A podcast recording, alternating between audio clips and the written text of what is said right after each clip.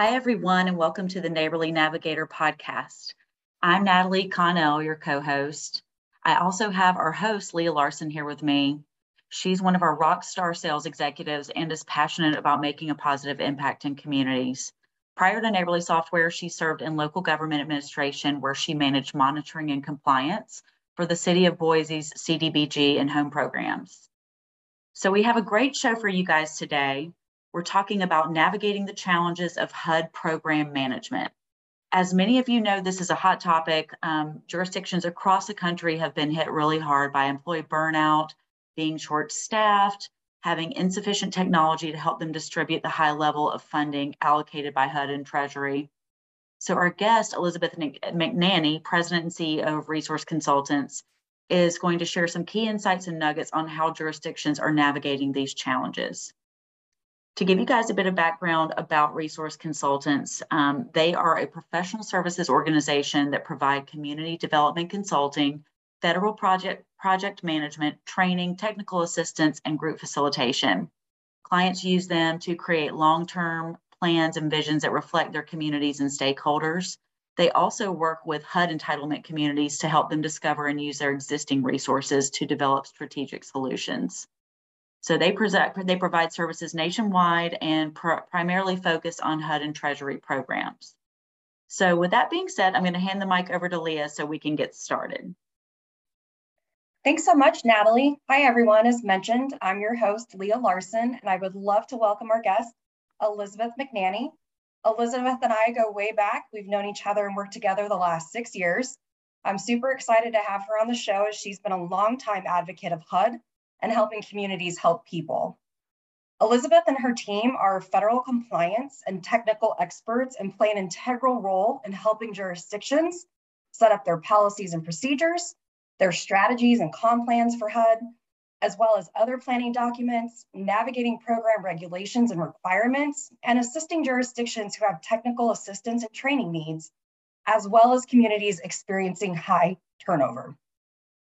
Elizabeth is a founder of Resource Consultants and also serves as a CDBG Home ESG consultant trainer and as a board member of NCDA. Elizabeth and her team also work with jurisdictions that have received ARPA Treasury funds. They help clients navigate the complex and changing landscape of recovery funds, assist with program setup and implementation to help communities understand and comply with 2 CFR 200. So let's dive right into today's episode Elizabeth, tell us about your background in housing and community development and how you got to where you are today. Thank you, Leah. And it is really wonderful to be here with you and great to have this opportunity to talk with everyone that will be listening to the podcast.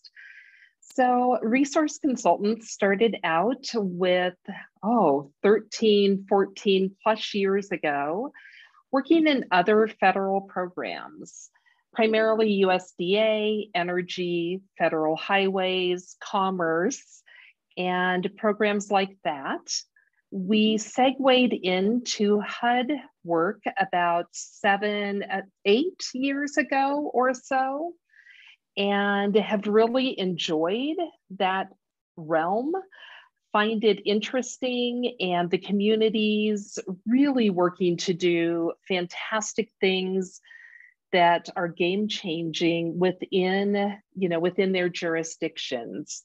And we have spent a lot of time working with communities around the nation. We also are working with communities that receive state local fiscal recovery funds through the American Rescue Plan to help meet the compliance guidelines and program setup laid out by Treasury. So we enjoy this work. We enjoy meeting people around the country, and it's been a lot of fun seeing how communities engage with their stakeholders and solve complex issues. That's awesome, Elizabeth. Thanks for sharing. I just learned something new about you today. I didn't know you worked with USDA. That's awesome. So let's talk about the main topic of today's show, navigating the challenges of HUD program management.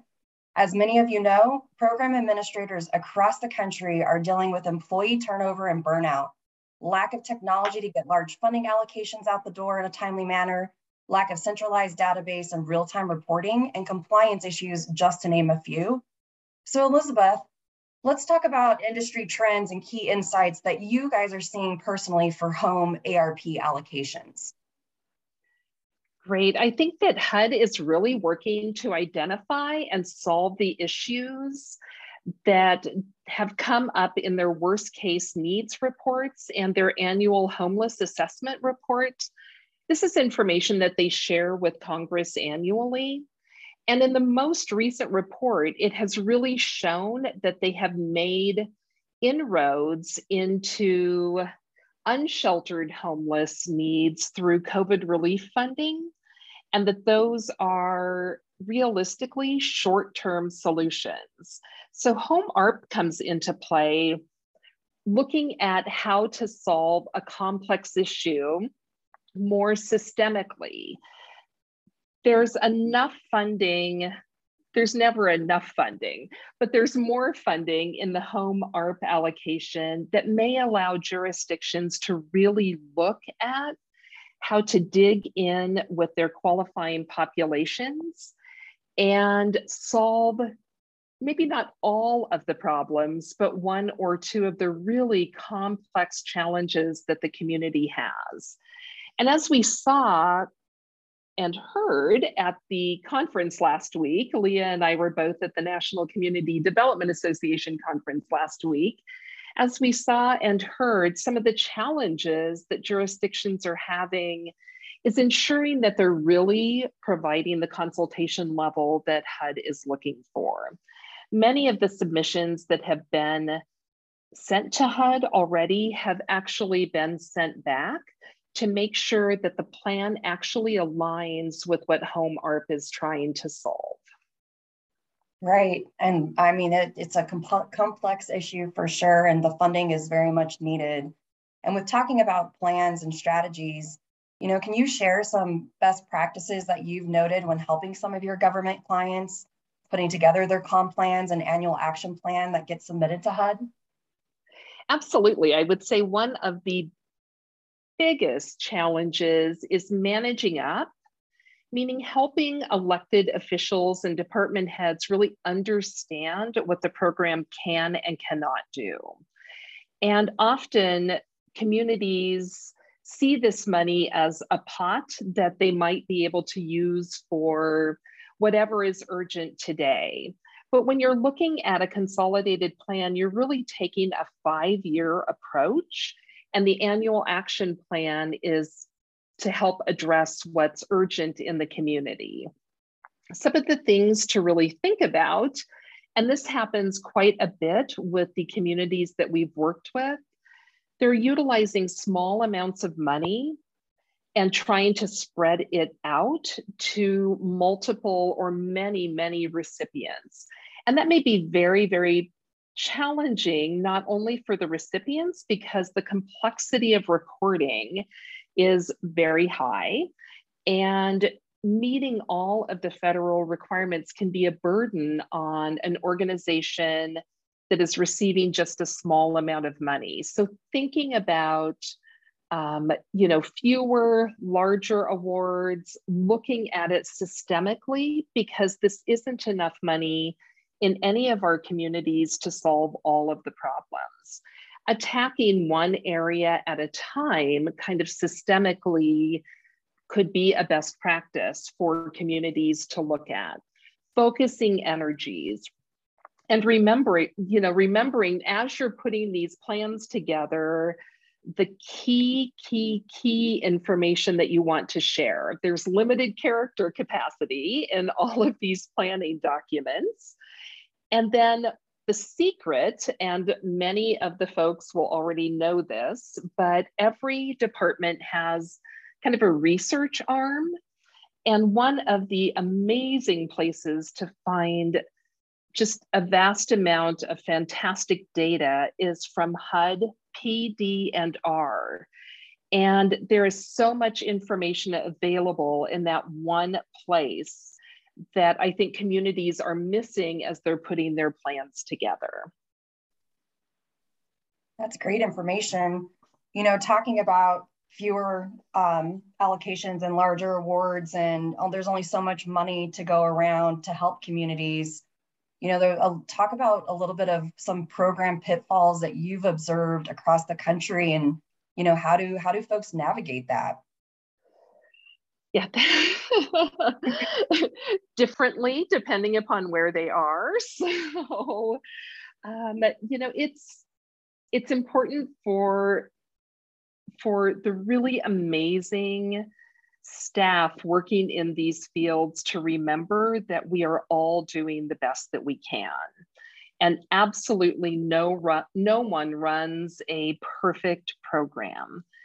Utilizing the resources that are available can help navigate that, can help avoid some of those pitfalls. The Guide to National Objectives and Eligible Activities is amazing. There are so many trainings available uh, from HUD that are targeted to very specific parts of the programs that we run. And if I go back to that guide, there are examples of projects that you can do and examples of projects that you can't do. I mean, things that aren't eligible. The other item is around monitoring and compliance. And I know that monitoring subrecipients and activities is challenging with the limited staff time that jurisdictions have. I mean, I definitely understand that very well because we work with folks who are struggling with that. Some of the key items to take away from that is utilize HUD's monitoring exhibits when you're setting up a monitoring with subrecipients. There's absolutely no reason to reinvent the wheel. Let's make this as easy as possible and as prescriptive as you can. Looking at what HUD provides with their monitoring exhibits, use what's available instead of designing something yourself because why would you monitor a subrecipient to a standard or to something that HUD will never monitor you against? And utilize the risk assessment that HUD is utilizing on you as a jurisdiction to understand where you fall in that. There's a new risk assessment that HUD is utilizing to figure out who and where to monitor and who is high, medium, and low risk. Use that to monitor yourself. Use that to look at how your program is doing. And then don't be don't be too worried if you're you know somewhere in the medium to high level because you can look at what we can do to address those issues moving forward. I think that would be very helpful for communities to know and to really, really consider utilizing in practice. That's great. You know, coming from monitoring and compliance, a lot of times you can feel like the no person in the room of, you know, nope, that's not monopoly money. We can't do that. That's not eligible. You know, and utilizing HUD tools is so important and one of the things that, you know, I want to talk about, Elizabeth, is let's talk about COVID 19 and the pandemic and the monitoring and compliance complexity with all of the federal funds coming down the pipeline. Do you see any emerging trends um, amongst some of the folks you're working with um, coming out of the pandemic?